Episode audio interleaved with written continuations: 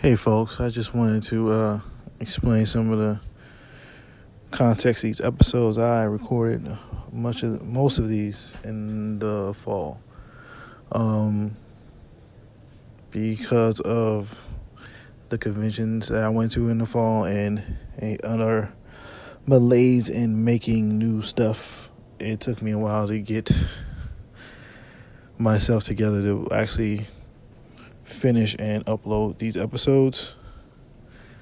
So there will be some talk of stuff that happened in the past or about conventions at that time period. This is my quick little disclaimer.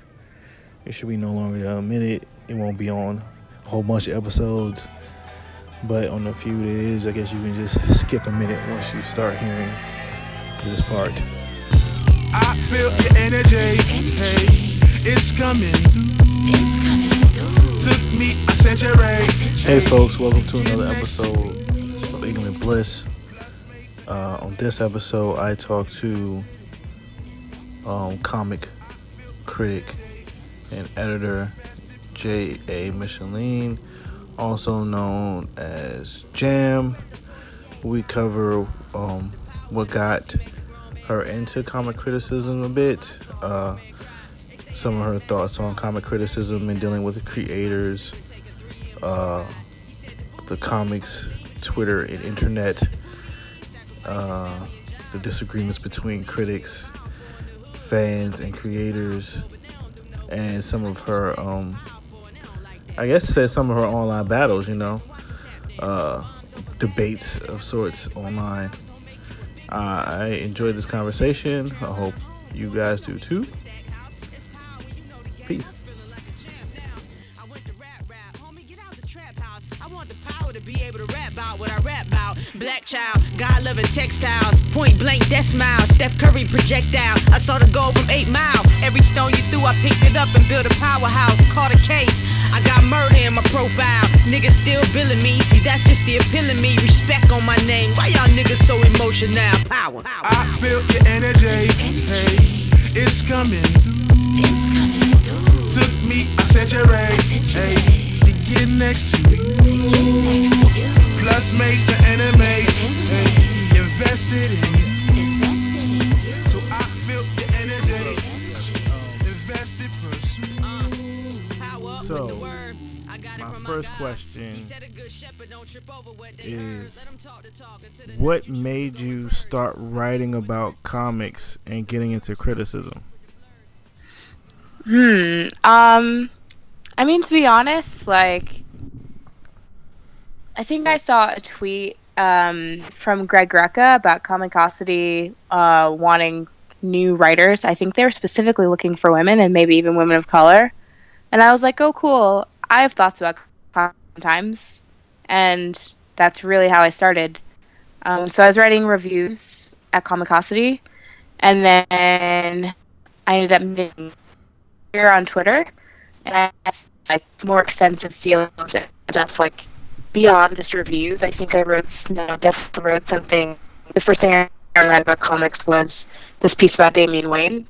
And then after that, I just kept writing stuff, I guess. Like, I mean, I enjoy writing criticism. I like, you know, thinking about, you know, art and media and culture. So I guess it kind of made sense, and I just kept doing it because I liked it, pretty much. Um, so going with that, um, in terms of interacting with uh, the comics community, how do you mm-hmm. feel you've been received? uh, um, I don't know. I don't know to be honest. Um, some people are great, some people suck. um, that's I guess that's all I can say. Um, some people have been really warm and welcoming, and like even if they don't agree and I don't agree with them, um, you know, we still have really good levels of discourse and have like interesting conversations. And some people kind of like drag you back to square one, and you have to explain stupid shit like, "Hey, um, black people are also people," so you know, a little column A, little column B. But I don't know. I mean, I think overall, if I had to if I had to say so, though, I think it's mostly been positive. Um, I've been able to do a lot of things because of that. So I can't totally say that comics has been completely negative for the comics community, I guess. Um, but yeah, it's it's a mixed bag for sure. Um, going with that, is it has it been pretty exhausting for you this year in terms of like comic stuff online? Because like, Uh, there's been a couple times if you got into it with really one specific person, Brandon Graham, and it just becomes this huge thing, like days upon days. oh. I'm reading tweets. You know, I I don't. I I think about Brandon that much. Like in terms of like things that cause me stress. In fact, the thing and how he responded, that it was how you know people, our mutual friends, responded to the situation, um, was actually more frustrating for me than anything else. I guess because it's frustrating to like be perpetually disrespected by somebody and then have your mutual friends be like, "Oh, that's unfortunate," and then just kind of move on. But like, you know, people figured it out. I don't think that I don't think like my interactions with Brandon in particular have been noticeably exhausting in like the grander context of like how exhausting comics is. Like I mean like the stuff with Brandon is like what we talked about Island, I guess, and then he was talking some absolute foolishness about um the Chaykin cover, I believe, is was the inciting incident for the second thing where he was acting a fool. But like relatively speaking and and that's kind of what the sad thing is really in comics is that like you know there's some people where like you know this guy's really annoying but at least he's not a criminal. Because they're like actual people who've committed crimes in comics. So like it's all relative right? Like you know at least he didn't sexually harass somebody right? You know? So like i guess he didn't actually commit a real crime. So you know you kind of this is how we all get dragged back to baseline because everyone's so shitty that like you know our standards for behavior become so low. But yeah i mean am i tired? All the time. Um not specifically related to brandon because it's whatever. Like i'm i'm tired of people not learning things and people having to say the same thing over and over and over again to like literally no effect I'm definitely tired about what's going to come next in comics. Like, I mean, not just in comics, to be honest. Like, this is the general, like, American cultural zeitgeist. Because what happens after, like, blatant episodes of white supremacy is, like, blatant white denial. And it's not just white supremacy, it's, like, all, kind of all of these things. But, like, you know, there's going to come a period where all of this nonsense is over, or, you know, America dissolves, either or. Um, but presuming it doesn't, you know, the next thing will be, well, at least I wasn't as bad as that guy. And that's kind of how, you know, we arrive at it's just a cycle, I guess, like a cycle of complacency and no one really wanting to do anything about anything. And that to me is way more tiring than anything Brandon Graham can do or say. Have you had Is my any, answer to that. have you had any other like um or maybe even worse interactions with people like online or even in real life in terms Um, of comics? I've, I think I've in comics, sure, yeah. I mean, people, you know, call me names, like, you know, use racial slurs, whatever. Um, those are just strangers. Those are like, and that's like almost arguably like the least offensive stuff. Like I said, I I can't really get mad about like Trump lover sixty nine swinging by my Twitter, you know, to call me a nigger. Like, okay, fam, like, do you? Like, I can't. I mean, I could get upset about that, but like, I can't really get that upset.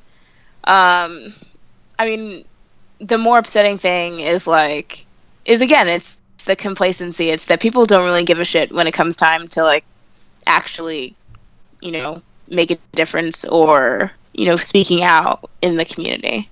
Because like, I guess the frust well, there are many frustrating things, but the the things that have been worse to me have when have been situations where like the time where I most wanted to quit comics was you know the period where um, Hydra Cap started actually. So like a year and a little bit ago is when I really wanted to quit comics because it really wasn't you know that anyone had said anything to me or done anything to me um, at all. Um, it was really much more that everyone was conducting themselves so badly, and by everyone. I mostly mean like really badly behaved comics creators. And yeah, sure, there are always some badly behaved critics, but like also the critic creator like power dynamic is completely uneven. Um, and it's not just that they behave badly; it's that their peers let them behave badly, and that's always the thing that gets me. Like nothing in comics is going to change as long as because people will do what they believe they're permitted to do. Like what is socially acceptable, they will receive no repercussions for doing. Like that's why you know you have a lot of these creators acting like absolute assholes on Twitter because they know that nothing's really going to happen to them. Um, no one, none of their peers are going to say anything, and it's just going to be like, "Oh, that's awkward," and then move on. Um, and that's the shit that actually I find more undermining and frustrating and upsetting is when I'm like clearly being treated badly by somebody, and everyone's just like, "Oh, that sucks." Well, Jam can hold her own, so we'll just leave it alone. Thanks, guys. oh, man, that's like, pretty terrible. I mean, yeah, I mean, and it's not just me. Like, plenty of other people have these experiences. Um, I mean, I, I think this ha- happens to Emma Houxbois like all the time. Um, but yeah, Interesting. Interesting. So, was it the interactions dealing with Hydra Cap, or because it has to be more than just the Um, idea of Hydra Cap? Because it's stupid. No, it's I mean, bad. it- yeah, it wasn't even it wasn't even the idea. Like, I mean, the idea was was bad, but it became something more than that because it really, I think the Hydra Cap episode really just kind of nicely delineated exactly how, um, you know, dominant power structures co-opt marginalized language and then make the make it about themselves. So, kind of the pattern of that whole thing was this was. Um, Marvel announces there's going to be Hydra Cap written by Spencer. Uh, and then, oh, which happened to coincide with the um, Give Captain America a Boyfriend movement, which was an unfortunate coincidence, I think, on Marvel's part. Like, they obviously couldn't know that there was going to be some kind of a fan movement at the same time. But it was, like, kind of a bad look, I guess, because. Um, because what was I gonna say? Oh, it was kind of a bad look because um, you know there've been all these conversations about how Marvel's queer representation has not really been up to par, and so you know they're willing to kind of make, kind of take the unusual step of making Steve Rogers Hydra, um, but they're not willing to make him, for example, bisexual or something like that. Um, so that was that part, and that's where it started. So then there were some criticisms, especially I think from Jewish fans and critics who weren't, you know, really pleased by, um, you know, the use of Steve Rogers' legacy that way in the context of um, how the creators, like Jewish creators, um, specifically made him, and in response to, um, you know, the rise of the Nazis. Uh, at that point, like, you know, I really wasn't that involved. Like, I'm not Jewish, so I was really more just listening. I mean, to me, it seemed like, hey, you know, these Jewish fans are not really happy about how this legacy is being used. And I don't see anything that would delegitimize that perspective at all. Like, you know, it's their sovereign opinion and right to have these feelings about these specific things that matter to their legacy. Whereas, um, let me think.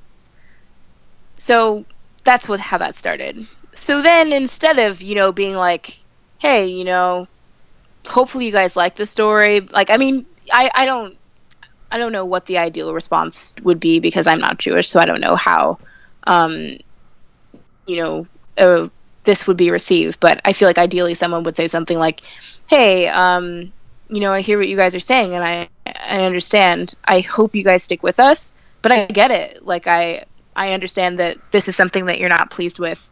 Um, and I'll think about what you said and maybe like or try to take that into account or something. I don't know. I guess some kind of respectful response.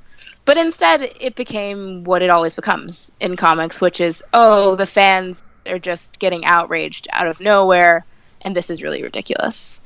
So, where it really got out of control, and this is kind of what I mean about marginalized criticism or marginalized, you know, ideas being co-opted by dominant narratives. Um, where really spun out of control is um, Devin Faraci, uh, who was the former editor in chief of uh, birth movies death who incidentally later disgraced as someone who had i can't remember whether he had harassed or actually assaulted um, a woman but regardless he is no longer part of birth movies death.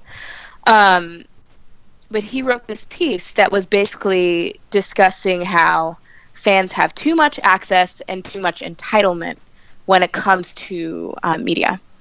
And of course, um, you know, creators latched onto this and were like, "See, yeah, you know, this is this isn't about, you know, marginalized criticism. What this is actually about is like you guys having too much access to us."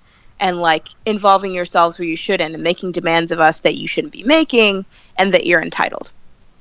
Um, and actually, this is about death threats to us.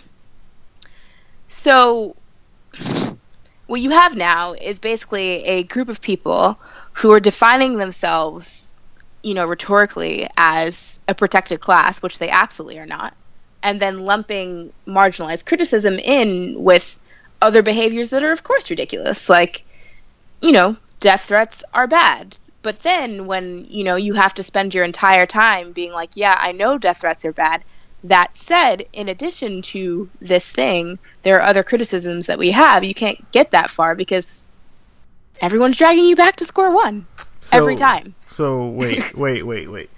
So you have a bunch of people online complaining mm-hmm. that people have access to them mm-hmm. online that they chose to go online and give people access to.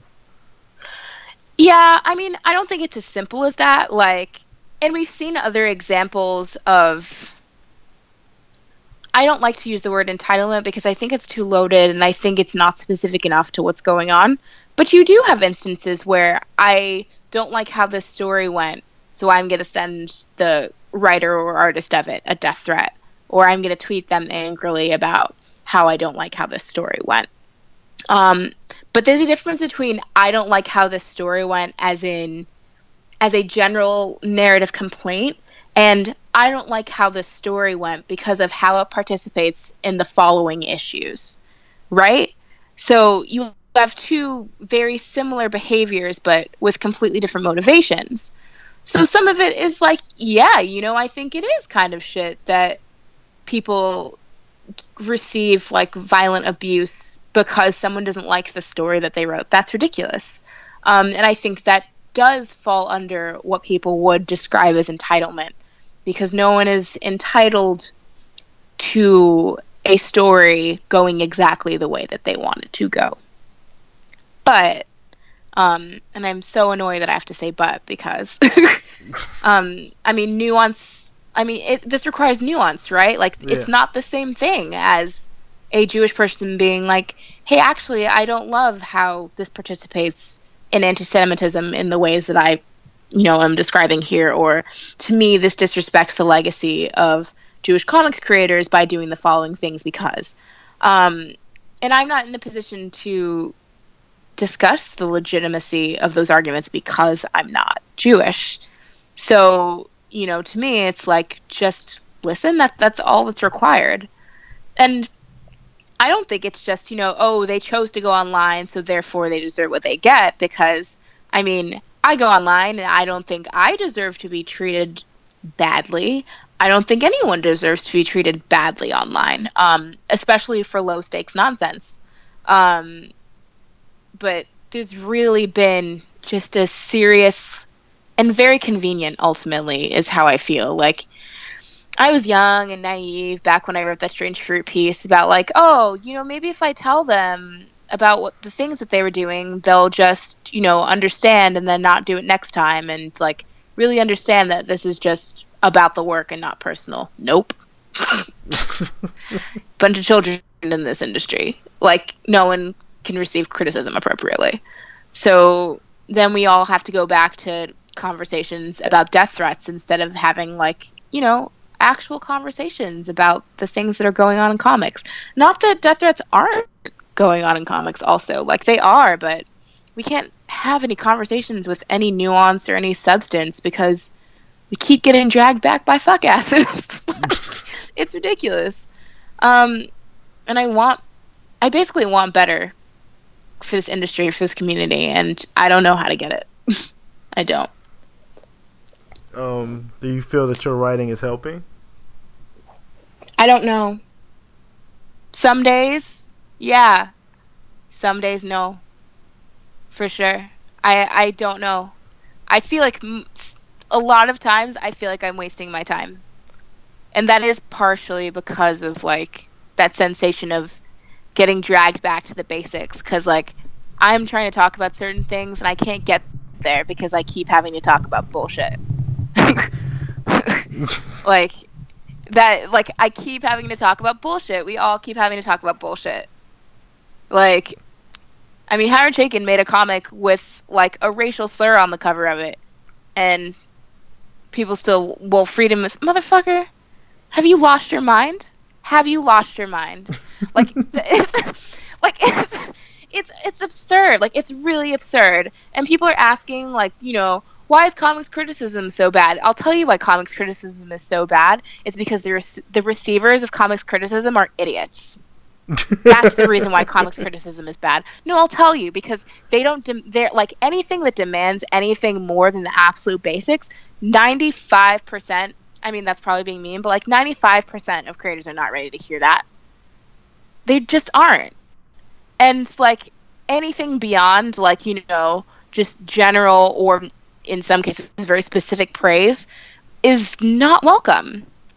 And then they want to ask me why comics criticism sucks so much and why is nobody writing about the art and why is it just clickbait now? Like maybe if you guys were actually invested and interested in real criticism, then you know the community would be better.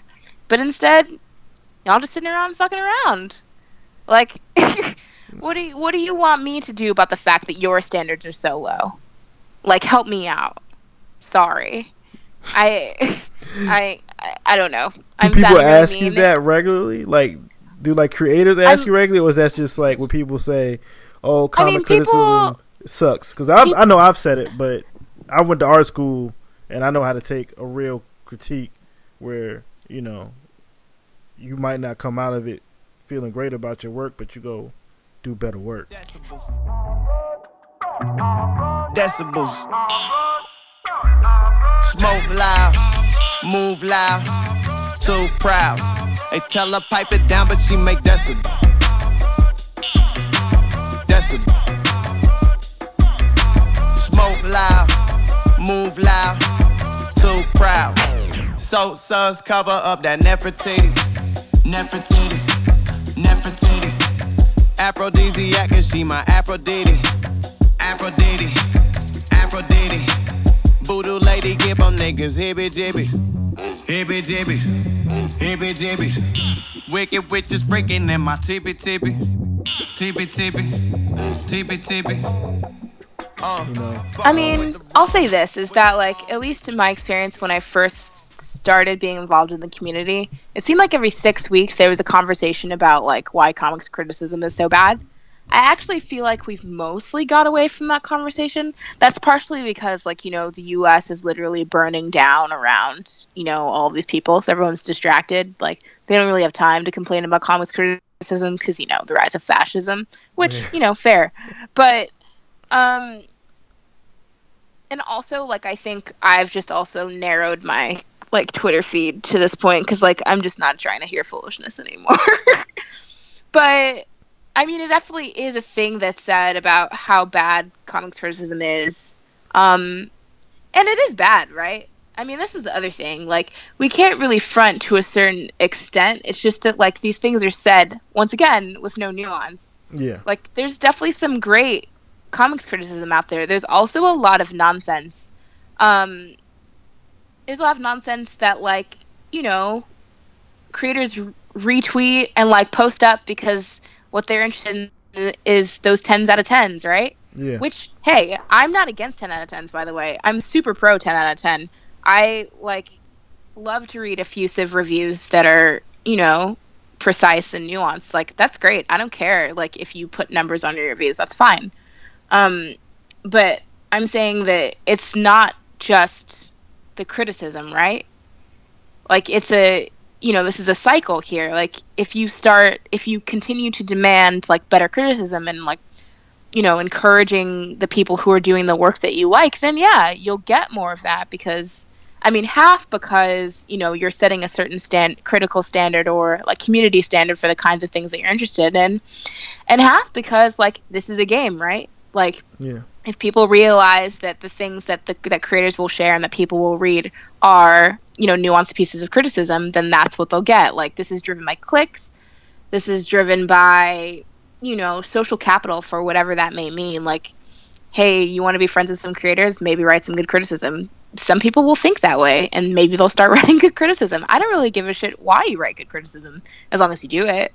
Like, you know, like if you want to be BFFs with like your favorite creator, and you write a like actual, and when I say good review, I don't mean a positive review. I mean like a good, like solid criticism of that person then that's amazing. I don't think it's gonna work because they all hate like real criticism. But I mean, good luck, bruh. Like, I mean, that's definitely one way to come at it. But yeah, I mean, I think it's, I think it's a community thing. I think we can all stand to raise the standards of criticism. We can all stand to raise the standards of comics. Like, all of this needs to come up together at one time. Like, the reason like I get fired up when someone says uh, comics criticism sucks is not because I don't recognize that a lot or mm, depending on where the volume is coming from, maybe even most of comics criticism sucks, but like instead it's that's usually said without any responsibility for what's happening on the other side. And I wish there were more. Like I just wish everything was better and it's not. So, um, have you noticed a difference between um, the response to criticism between indie creators or small press versus more mainstream, larger press? Mm-mm. No. I think that's like something that, you know, small press kind of wants to believe of itself. But I mean, we just saw Brandon Graham acting a damn fool, which admittedly he's not small press, like he's non-mainstream press, I guess. But like there are no rules for this. Like the amount of money you have invested maybe makes your ability to be an asshole a little bit stronger. Like you have more resources to just be a dick, I guess. But like there is there's no difference between you know response to criticism in terms of small press um, you know corporate comics and whatever else like i mean simon hanselmann wrote that ridiculous comic about tillie walden um, and i think someone kind of criticized that and this person acted i mean towards the critics, simon Han- hanselmann acted like a total asshole. And he's small press. Like there there are no rules here. Like there's there's no like more artistic integrity outside of c- corporate comics versus within corporate comics. Um, people behave badly because they can behave badly, and that has nothing to do with the Marvel DC image brand. It's that their their society's bad. I guess that that's really Society's more terrible. what it is. Like I mean, I can't I can't imagine like you know a white person you know outside of corporate comics being more well behaved than someone who's within corporate comics when it comes to criticism about you know about racism and those issues because that's it's that's just how it is unfortunately i mean i wish i could say that i mean i think there are more there are more opportunities for marginalized people in those realms i will say that um, you will find more queer comics in small press you will find more black people making comics um, in small press, more Latinx people making comics, more people with disabilities making comics. You'll find all of that, um, you know, outside of corporate comics. Um, again, because society is bad and corporate comics really seems to mostly be interested in um, directing their products towards the dominant classes. So that's kind of how that works. But in terms of reception of criticism, I don't particularly see any difference. Hmm. Okay. Do you um?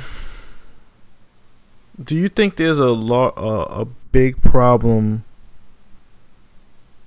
with uh, sexism in the critic community? If a big problem with what? Sorry. Sexism. Sexism. Do you think there's an Oh, issue? sexism? Oh, Yeah. hell yeah. Yeah. I mean, Julian, whatever problems there are in the real world, so shall there be in comics. so, like, I mean, because comics is the real world. Um, so yeah, there's sexism in the comics community. There's sexism in the critical community. Um, women's criticism is received with a lot more vitriol than male c- criticism is, um, and is responded like is responded to in ways that are absolutely inappropriate. Um, and yeah, I mean, sexism is real. I, I don't know what else to say except that's that's reality. I mean, things are getting better for white women. They're not solved for white women, especially white cis women. Um, but again, still plenty of disrespect um, in the most basic basic ways. Like what today, James Cameron's running his mouth about Wonder Woman. Like I, I don't even have any skin in the game in terms of Wonder Woman. I don't particularly like that movie, but what is that man talking about? Like, I mean, I only that- saw a little bit, so like I was confused with the little one sentence I read. I was like, that doesn't make much sense, and I, I moved along with my day. But yeah, I, I understand what you're saying. Yeah, I mean, it's like so basic. It's not even like there's no nuance to it whatsoever. There's always some kind of foolishness going on and someone talking some nonsense. So yeah, there's there's sexism in the community, there's racism in the comics community, queerphobia, transphobia, you name it, they've got it um, for days. That's that's just the way that it is.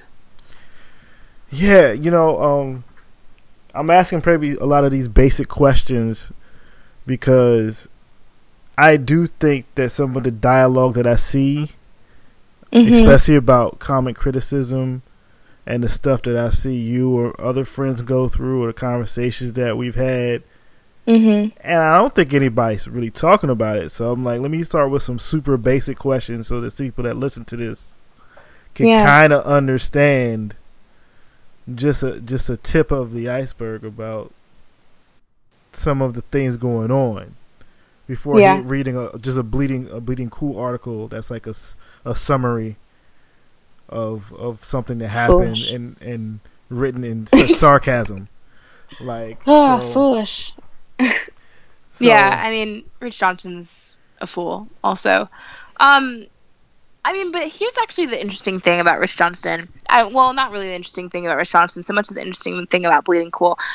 Um, comics creators have been claim- complaining about Bleeding Cool's tactics for like years, years.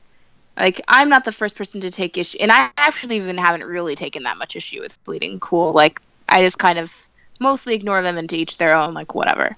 Um, there was a time two years ago where where Rich formally, um, I think basically like almost intimid like was attempting to intimidate Emma Houxbois because he like published one of her emails just to kind of prove that he could after she'd written something about um, Hannah Means-Shannon's um, ethics in comics journalism. Because Hannah Means-Shannon basically did this like uh, puff interview with Scott Allie, um, the former editor in chief of Dark Horse, um, right either before or directly after um, it was revealed that he had bitten Joe Harris yeah yeah that was um, and that a piece was about to come out. Yeah. Um. So, and Hannah Means-Shannon had done this like softball interview with him, like the day it dropped or the day before it dropped, because they knew it was coming. Um. And then also immediately after was hired as an associate editor over there. And it's like, guys, are you serious? Um, so anyway, I think uh, Emma wrote something about that whole situation and how badly it was handled, um, and basically how unethical um, Hannah Means-Shannon's conduct was throughout that entire thing. And Rich decided that was the point where he could screen cap some of Emma's email, private emails that he got access to th- through like a list serve or something. Um, uh, really, just to show that he could. There was nothing of substance worth reporting on in her email. Um, there was nothing. There was really no story whatsoever except, "Hey, look, Emma, I can see your emails if I want to," um, which is incredibly disgusting behavior. Yeah. And so that's kind of when, you know, Rich Johnston and Bleeding Cool were, were formally on my shit list. That said, um, for years, creators have been n- disapproving, I will say, at a minimum, of Bleeding Cool's tactics and sometimes the things that they report on. People will be like, oh, I don't want to say this thing because I don't want to end up on Bleeding Cool tomorrow as having caused drama or what have you. But the thing that I find actually a lot more annoying is not that they don't like, you know, the publication or the website or whatever, because, you know, fair dues, but instead that for some reason interviews are still given to this site. You know? Because that's the thing that gets me. It's like you guys talk a big game, but you're still promoting your comics over there, so you can't dislike him that much. Like, it would be so easy for you know a lot of these big names to be and, and admittedly bleeding cool is a tabloid site right? Yeah. so they'll always have news. Even if they're denied interviews they will always have things to run and things to discuss and whatever. Um, but it would be very easy for you know people to deny access to bleeding cool. Because god knows like you know marvel and other you know publishers are denying access um, to certain other websites right Yeah. so why not just be like, hey, actually, I'm not going to give an interview to Bleeding Cool because I don't like how they, you know, they work over there. Um, but instead, the wheel still turns, and things are what they are, right? Yeah. Um, yeah. I think I'm mad. I'm just mad lately. I mean, not lately. I'm always mad, obviously. Um, but you know, I guess I'm just mad because I I just like can't figure out like what it's gonna take for people to like take any kind of stand at all. Like how bad do things like I'm, I'm gonna find out how bad things have to be before someone's like, okay, actually this has gone far enough. Um, it seems like it's sort of Nazis, but not really. Sometimes it's Nazis, but only sort of. Um, Nazis is like the line that it seems like people can agree perhaps you've gone too far, maybe. Um, and even then, that's like kind of unclear. But everything else mostly seems up for grabs. Um, that's kind of the understanding that I have now of comics. I have a very dim view of the behavior that goes on and just like how you know weak shit everyone is. Um, I I mean, it's truly, I don't know what to say. Like everyone's everyone's so like such weak shit, and I can't I can't figure it out. Like I like I, I can't I don't know what to do, and I don't know I, I don't know what to do. It's really it's really bothering me. It's been bothering me for years now. I just don't know what to do. Like I don't know how to like you know I don't know scare a spine, inspire a spine, politely request a spine. Like I I don't know what it is that there is to try. Like what haven't you know what hasn't been tried that will suddenly make people sort themselves the fuck out. Like I, I don't I don't know what my remaining options are. I don't know what our remaining options are because it seems like mostly we're just satisfied to be like, man, comic sucks, and then shrug and be like, yeah, comic sucks, and then go back to business as usual. And it's like, and I guess it's especially galling, like because most of the bad behavior is rooted in well, most. Um, a large portion of the bad behavior is rooted in um, superhero comics, um, and it's such it's it's like such a cognitive dissonance specifically because it's superheroes. Like I think if I was into like I don't know film or whatever the fuck, like it wouldn't feel this like deeply angering because like there's like the main track of corporate film is not superhero narratives. Yeah. There's like all kinds of like bullshit. Mm-hmm. Whereas like superheroes like specific thing is like if I see something wrong is happening, then I'm gonna go do something about it. And I'm like, yeah. these are the sa- the same dudes, the same dudes who just sitting there like, man, it sucks that that woman got her ass down. And then they go and write a comic about Superman. Like, it's, like it's I don't. And it, and, it, and it impacts the work, and that's the other thing that kills me is that like how can I read like a superhero comic written by someone who I know has no spine in real life? How could I do that? How could I enjoy that knowing that like whatever you're gonna write, like you can't, like you can't even talk the talk. Never mind walk the walk. So like, and all of this, I I don't know. I don't know. I don't know if like everyone else is just like fine with this. Maybe they are. Maybe I'm no. I in fact I know for a fact everyone is not fine with this, but like it's wild. And I and I don't know what it's going to take. Um I know I've been talking a lot. um I will say one more thing. The thing that's been getting to me lately is I think people haven't really made the connection between um, white supremacy, patriarchy, the whole hierarchical structure of like these dominant power structures, and how it fits into um, comics and the creators, the creator, fan, creator, critic, creator, non-creator um, power dynamic, because you know creators kind of seem to function as though they're I won't say protected class, but they, they do function as though they are a class.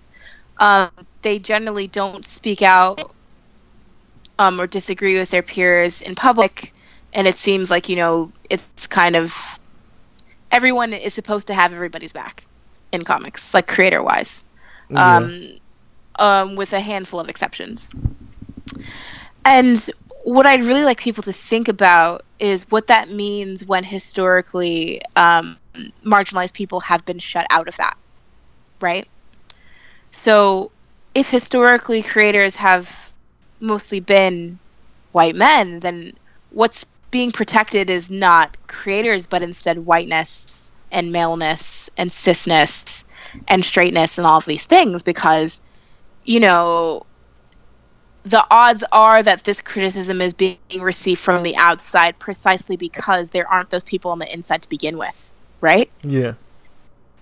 Like, and then on top of that, um, what few people there are, um, like what few non-binary people there are, what few, um, you know, people of color there are, what few, and, and, and not just people of color, but specifically um, underrepresented people of color, like, like um, Native people, um, or um, people with disabilities, what few people who are within that circle then are forced to choose.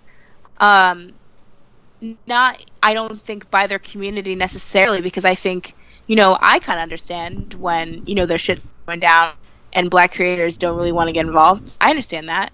Because, like, you know, part of the ability to succeed in these environments sometimes does mean keeping your head down. It's not necessarily something that I personally c- can do in all contexts, but everybody has different lines, and I respect that. But part of the issue is that, you know, even the feeling that they're forced to choose, right? They're forced to choose between being a marginalized person and being a creator, which is something that, you know, the vast majority of these other guys are never going to have to choose. And I, and it seems to me that very few people have really made this connection yet between this creator and non-creator dynamic and how all of these politics are involved in it. Because this silence from the creative community is absolutely upholding all of these things because of how the creator circles were drawn in the f- first place. Um so yeah comics really really bum me out. Um i i hope they get better but i also don't have much hope that they will get better.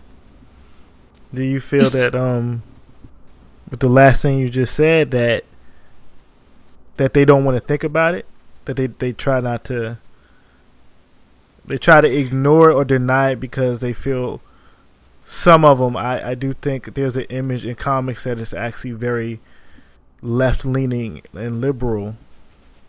And then sometimes when you get to that fact with with whites who feel that they are left and liberal that they are not engaging or participating within white supremacy in the structures and patriarchy and a whole bunch of other stuff because they feel like Mm-hmm. you know hey i was taught x and you know i don't see color and men and women are equal kind of and you know stuff Yeah. like that like and then they just kind of deny it and just keep on going like we all like wolverine right and everyone Mhm. claps or like we all got into this because we all bought x-men number one and x-force number one and that's when i fell in love with comics and that's how we bond is we're not white and black we're we're comic book fans we're Oh my gosh, superhero yeah. fans like i've seen it and then you start talking Yeah. about real stuff and then be like nah nah be you white Yeah. Like, Totally. Like, I mean, I think yeah, it's it's all of the above, right? I think people don't want to think about it; they want to have a good time, and you're ruining their good time. yeah like You why are know? we talking about this so Like- much Yeah, I mean, especially because I don't know. I was about to say especially because like it's an it's an entertainment field, um, which is probably still true. Like I think people also kind of don't want to. I mean, you've seen like a ton of like, oh, you know, we don't want politics involved in this thing, um, and unfortunately, politics remains imbued in in everything. Um, and yeah, I think some of it is also like, you know, if we don't think about it, then we'll just get over it. Like you and I, you know, you're black and, and I'm white, but we both like X Men. Therefore, you know, we're united together. And like, fam, no, no, that's not how that. No, that's not how this works like that, that's not how it works and it would be cute if that's how it did work but that's that's just in reality not how it goes down um on every front especially x-men man i hate the x-men oh man julian you know how much i hate the x-men Damn, I still got I- love in my heart for the X Men, even though I'm on Like, I- Marvel like- shit. I think it's not even that. It's that like I probably don't actually hate the X Men. I just like resent so much of the bullshit associated with X Men, and I think like the kind of just wildness of them being like it's about being marginalized, but not really though. Yeah, yeah, yeah. And like, fuck y'all. Yeah, no, I feel you. I feel on. you. It's very interesting that- to think that the X Men's it's never too been written. much. Yeah, they've never been written by. You've never seen the black perspective on the X Men, and it Yeah. was built on the civil rights movement. You've Right. never seen that perspective in that comic, and I don't know if you've seen the Latin perspective really, besides art. Mhm. And Yeah. you saw you saw a lot of Jewish perspective, and nothing wrong with that. But specific for Yeah, cou- that's awesome. a couple of characters Yeah. Kitty Pryde, Magneto. Occasionally they bring in a thing with the numbers and stuff. Um, Yeah. And you see, there was this period where they were it's shoehorning a lot of uh, the gay rights movement into it. And I like- Yeah, but it's like a, it felt like very like, and this might get me in trouble, but like the white side of being gay and not like the totality of being LGBTQ. Like Mhm. it was just very like oh like it, it felt like this is what white guys like gay white guys are in like San Francisco, not like the lesbian idea of being gay. Like there's there's so many different facets of that life that I didn't even see explored. If you're going to try to pull from that that marginalized community to tell some of these stories and replace Yeah. that with superpowers. I mean, that's part of the the whole thing that really gets to me is that I think it's kind of like what you were saying before, how they don't want to talk about like the real issue. So then they're like the only marginalization that's real is mutant, mutant marginalization, and that's it. So you never get like you know, and it's not. I mean, right? You were saying that like you know there there are Jewish heroes and there's some black heroes. Um, there's some like a very small amount of queer heroes. Um, but you never really get to see how those involve themselves with each other and I don't even think if that that that's necessarily just on the X Men or just on even um like historically.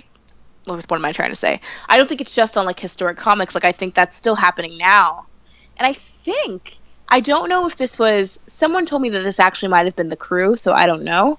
I thought it was an X Men comic, but it might have been the crew. I don't. I, I need to track it down. But the bottom line being, there was a conversation bet- with Storm and this other black woman about how like things are getting crazy. Basically, um, I think with regards to race, like I think the black woman who was not a mutant was saying that like things were getting crazy in the city um, in terms of just like I guess poor race relations. And the Storm's like, yeah, try being a mutant. And I'm Yeah. like, That doesn't make sense. I'm like, but like for for a lot of reasons, I'm like, but because I'm like, you know, this is these are two black women. One person is one black woman has brought up race, and the other one's like, oh well, if you think that's bad, then try being a mutant. And it's like, I. While I'm sure these things happen in real life, I have questions about the decision to have one black person dismiss the other black person talking about race. Like, why? Yeah, yeah. and yeah. especially make it hi- make it hierarchical such that racial issues are below the issues of racism um or sorry um racial is- issues are below the issues of mutants and especially having storm say something like that because she's the like prominent black mutant yeah, like you know yeah there's bishop and like yeah there's like you know darwin and a few other characters but like storm's the one that everybody knows yeah. yeah um, she's she's in the so games. also- she's in the movies. Yeah, exactly. So like it's meaningful when Storm says certain things with regards to race. Um, so I don't know if that was in X Men or if that was in the crew. If it was in the crew, then I feel I think Ta-Nehisi Coates would have at least had some hand in that, which I would like to discuss with him. Yeah, that Um, sounds weird because right. those books are written by black people. So it's right, like, exactly. how did you? Um, how did that go past? Like, what? Why did you put that in there? Is that something they asked to put in there, or like? I don't know. I like- mean, I would definitely like to discuss that. If it is in the crew, I would love to have a conversation with the thoughts behind those panels because my feelings are definitely like, why, fam? And that's the complicated about. I mean, that's how I feel, and um, it's the complicated thing about being critical of the Luke Cage show too, because that show was like produced and well, not produced because Marvel produced it, but like you know, show run and written by a black guy, right? Yep. But it's also like some of the most regressive shit I've seen in well. some of the most regressive shit I've seen in a while. Like I didn't just see Nazis storming Charlottesville, but you know, um, some some some uh some certainly unexpectedly regressive even for my relatively low bar of you know expecting um you know corporate products or beyond really corporate products to be advocating for black people it was really like it's really i i formally do not want to call it anti-black because a black person made it but I will say that it's definitely shies away from discussing white supremacy and like is pro police and just kind of seems like it really wants to talk about black on black crime. Um and it's and it's a perspective that I see from like the older generation often too.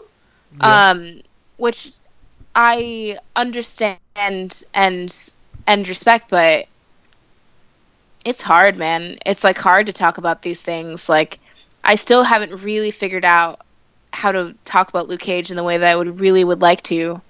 Um and I mostly just kind of try to keep it to the show and not really discuss that much more, but I I'm angry and frustrated about that show, really. Um I'm really angry about it.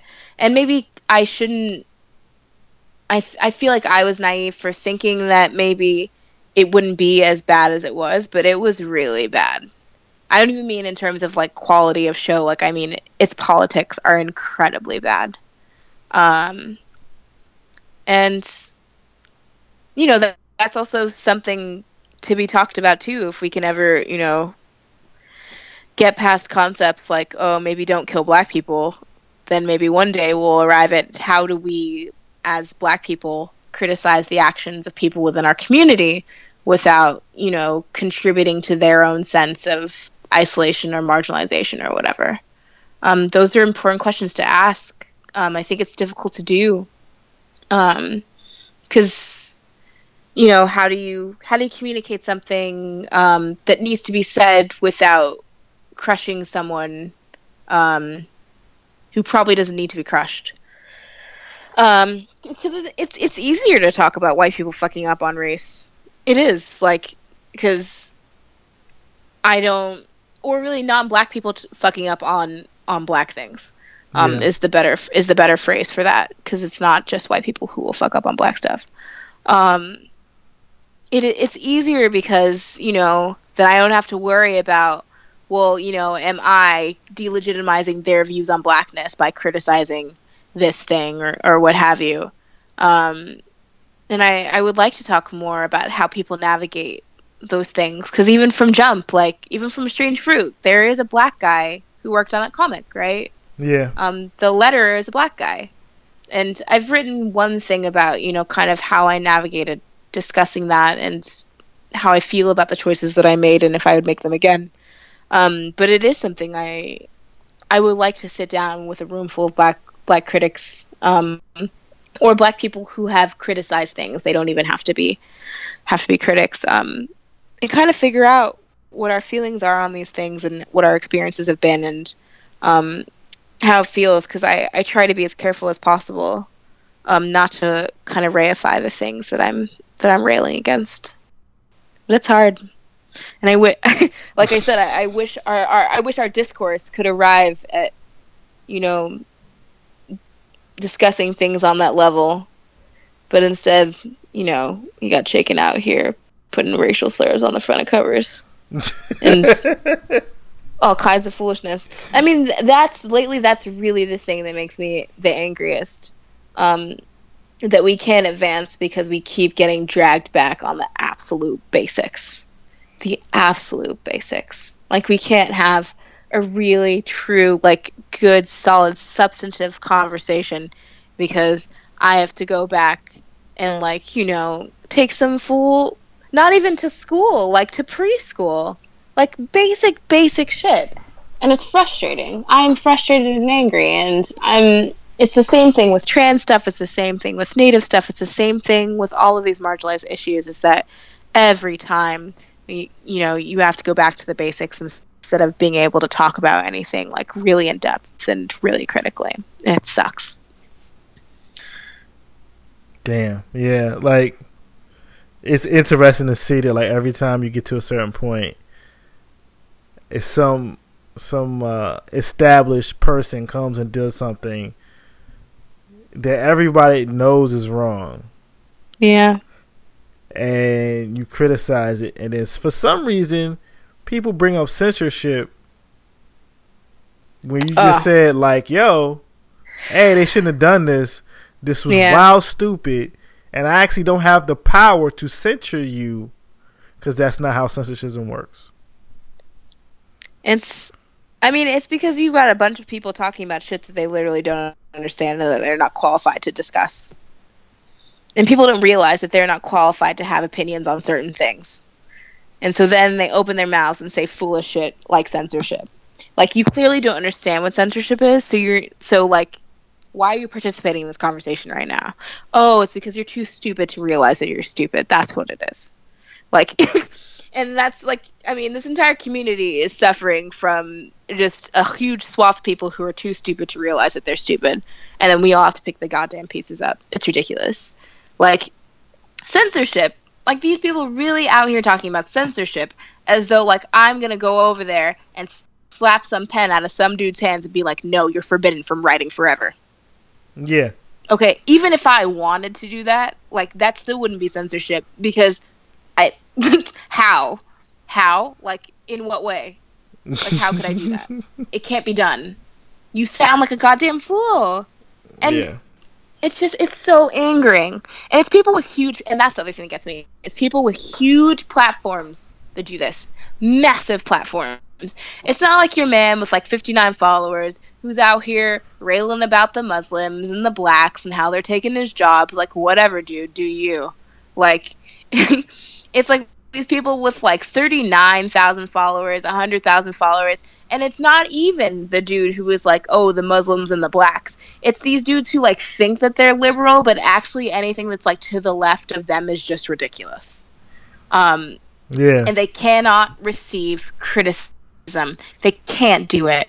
Like, and uh, I'm getting riled up again. Sorry. the, the neoliberals. Like- the neoliberals. Yeah, like I mean, I don't even I wouldn't even call it neoliberals. I would just call it people who have an inability to self-evaluate. Like they can't evaluate.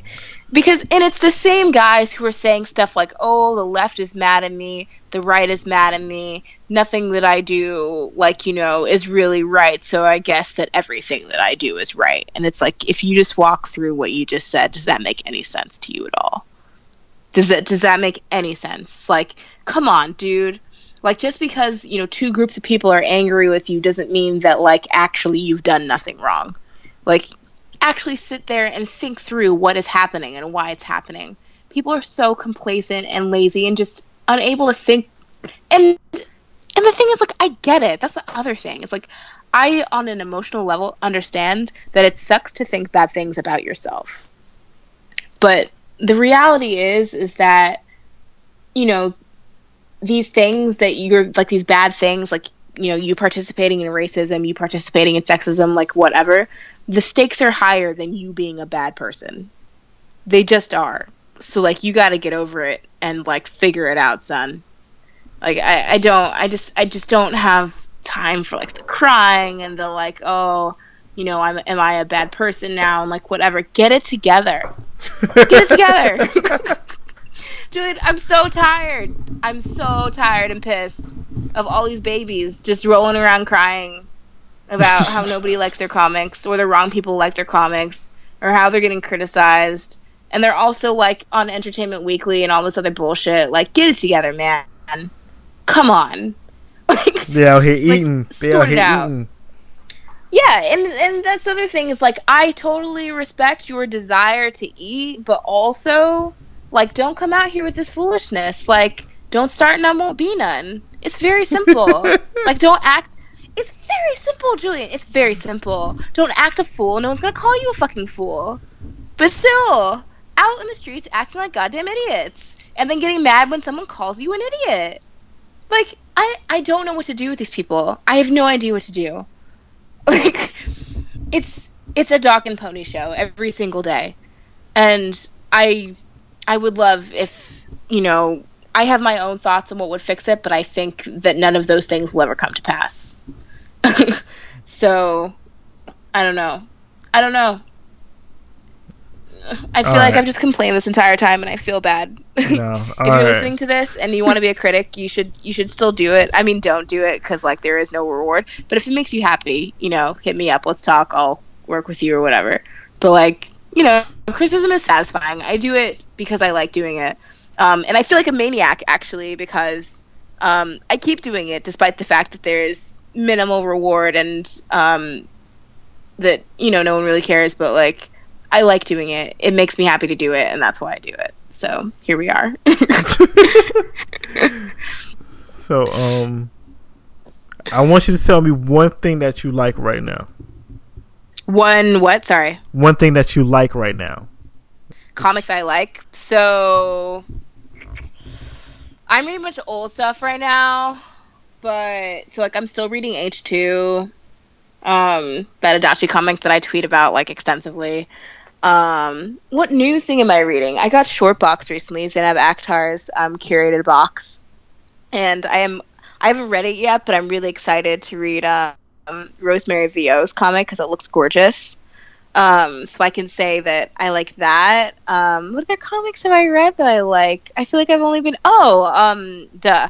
So I I got an advance copy of um, Tillie Walden's new uh, memoir, figure skating memoir, um, Spinning, and I don't think it's my favorite of her works, but I think the work is still high quality, which is like the best thing that I think that you can say, kind of about a book that you don't love but still really enjoy. Like I think I'm excited about it because I think it does raise the standards, and those are the things I want to see, like raise the standards for comics. Like I think it's a well crafted text, and um, even if it's not like my favorite, I think it's still very strong, like technically and emotionally, and there are a lot of parts about it that I really like.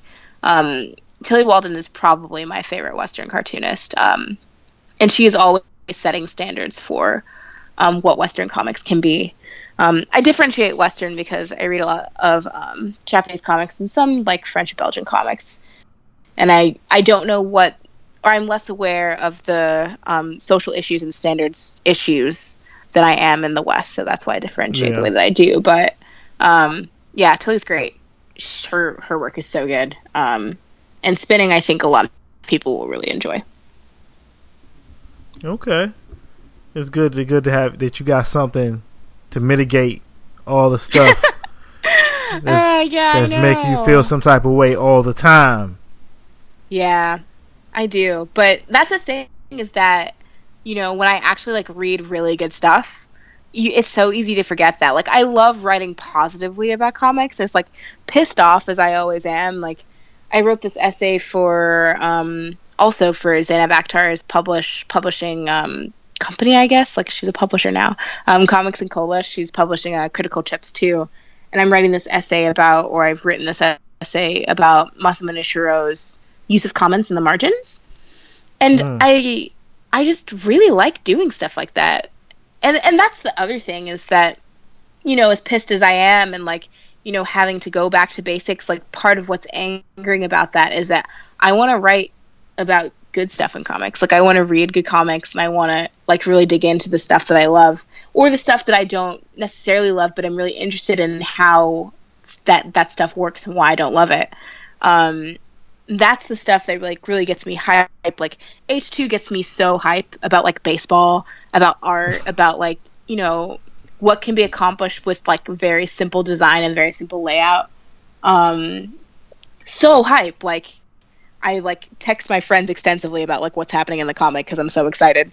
Um and comics can be so good and maybe that's and, and that's like i guess the root of all my criticism too is that like comics can be so good so like why aren't they all the time you know like Yeah. why are things like this when they don't have to be that's really the root i guess of me being a critic um among other things um why are things this way? How do these things work? And you know me being a marginalized critic and specifically discussing issues of race um and gender um i definitely get into like you know why why is it like this? It doesn't have to be like this. Why are we still doing this? Um but i i love comics. I love them. Um which is hard to remember sometimes. Uh but i really do and it feels weird like you know because people talk about like oh you know i have to get up and i have to write every day because i just feel this drive and i don't think i feel that i don't think i feel like a like bursting out of my heart love for writing or for comics. Um, there aren't very many things, really anything that like makes me want to leap out of bed every day because I like sleeping. Um, but I do feel that I I must love comics if I'm still here. Is the conclusion that I've kind of drawn. Like I must love comics if I'm if I'm still writing about them and I'm still reading them despite you know knowing a lot more about the uglier sides of the industry than I did before I got involved in the community. And I do kind of miss that period when I was just like, you know, reading superhero comics and minding my own business and like, you know, it was whatever. Um, Oh, the beautiful And- days. The beautiful days. yeah, the the halcyon days of ignorance. But also, like, I've gotten to know so many great people in comics that, you know, in the end, I definitely don't regret it. And I've got more into like reading more small press stuff, which has been great, and like you know finding new new things, new people that I that I really enjoy. Um, but yeah, I I think in a weird way I've like kind of after the fact realized, oh, I guess I do love comics. I must love comics. And when I get like super hype about comics, which does happen, like, you know, as much as I like stand around yelling about stuff, like sometimes I yell about comics and how cool they are cuz they they are cool. Um and I want them I want them to be good all the time. That's what I want. I would like to figure out how to do that. Oh man. So yeah. All right, there. That's a good. That's a good ending point. I ain't gonna lie. Um, can you tell the All people right. where to find your work and uh, how to follow you online? Sure. Um, I'm at Eleven After on Twitter. That's E L E V E N A F T E R.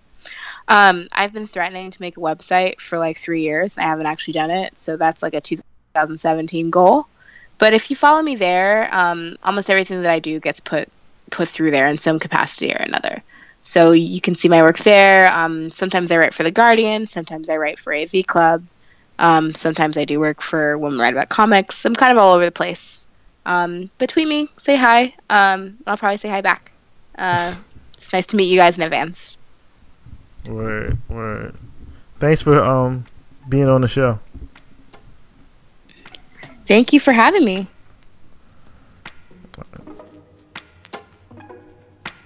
Send me your location. Let's focus on communicating. Cause I just need the time and place to come through.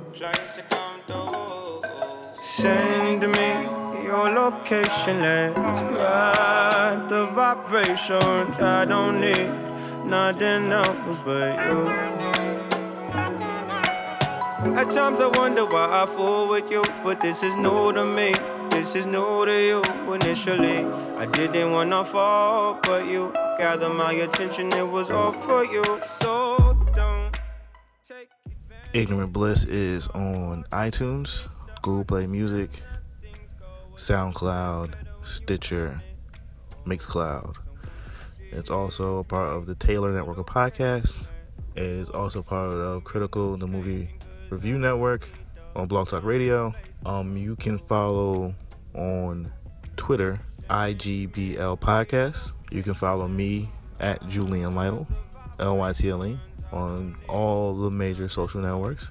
Um, Ignorant Bliss is on Facebook, so follow, like, and the such. Ignorant Bliss Podcast. Uh, please review the show on everything you can and share it. And the email for the show is ignorantblisspodcast at gmail.com. Always check for the show notes for links to the people that's on the show, along with uh, any other little factoids and links to how to listen to the show and my playlist for the show. Also, the website for the show is peace. time and through. Send me your location. Let's ride the vibrations. I don't need nothing else but you.